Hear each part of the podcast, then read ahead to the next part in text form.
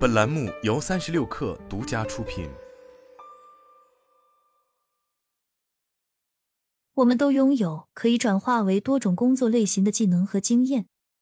但是为了能更好的掌控自己的职业变动，你首先应该让你的工作与你的价值观保持一致。你要弄清楚什么对你来说才是重要的，因为当你的价值观得到实现时，你也就实现了自己。首先，你要问自己以下三个问题：我喜欢做什么，或者什么能赋予我能量？为什么？我想在什么样的环境中工作？为什么？我希望在工作中进行怎样的互动？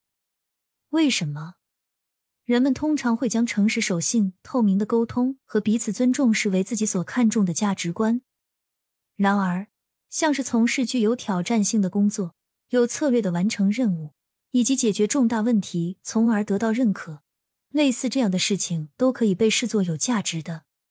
事实上，你应该对每一个能够赋予你能量或乐趣的行为和经历保持好奇，这样做可以引导你实现自己的价值。比如说，也许你意识到自己喜欢整理食品储藏室、孩子们的房间以及你的衣柜，因为你喜欢这个过程。当一切都在自己的位置时，你会感到一种平静。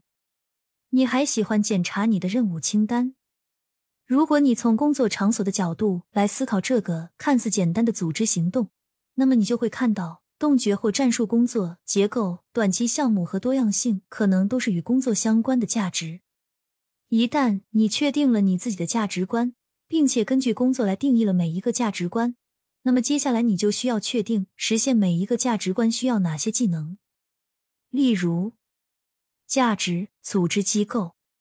我的定义。用清晰的流程来创建结构和秩序，所需要的硬技能：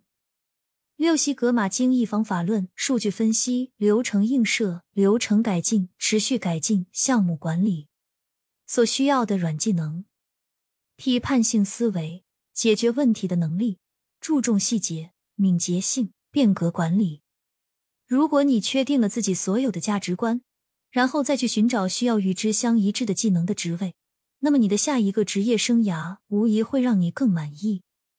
更新你的简历，你的简历并不是要列出你的每一项成就，他们只应该显示你所拥有的，并与你所追求的工作或职业相关的技能。一旦你确定了自己想要的角色类型，你就需要关注十个职位描述。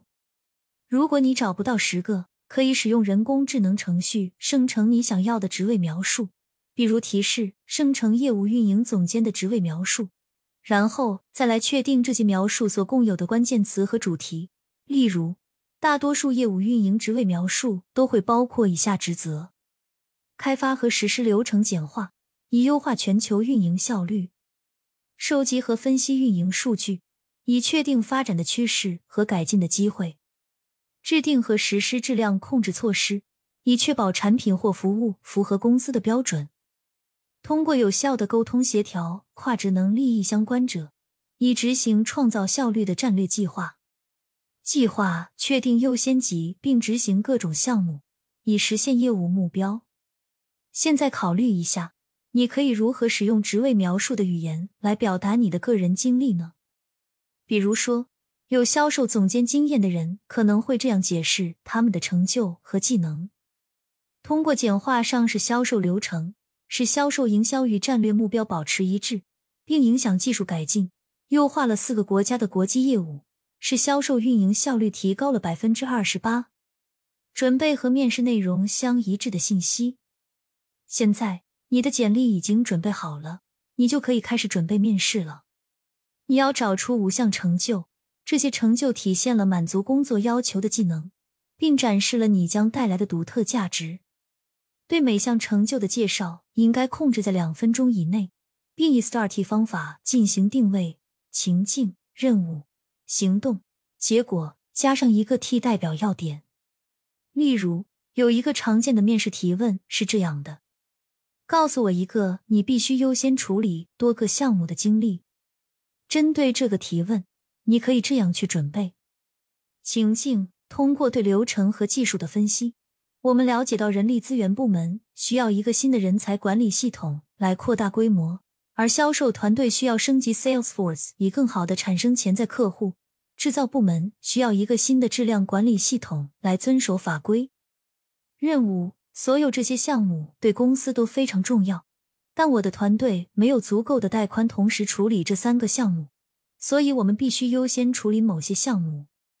行动，我利用我广泛的财务背景、独特的价值来进行业务价值评估，创建指标以确保公司实现每种技术的预期投资回报，并调整每个解决方案。以满足利益相关者的期望和更广泛的业务目标。我和每个领导都一起预览了数据，所以没有意外发生。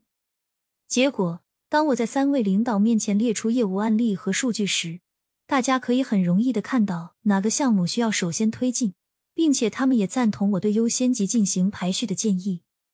总结：虽然一切进展顺利，但我意识到我可以先和首席财务官预览一下数据。这样，他就不会在谈话中赶不上进度了。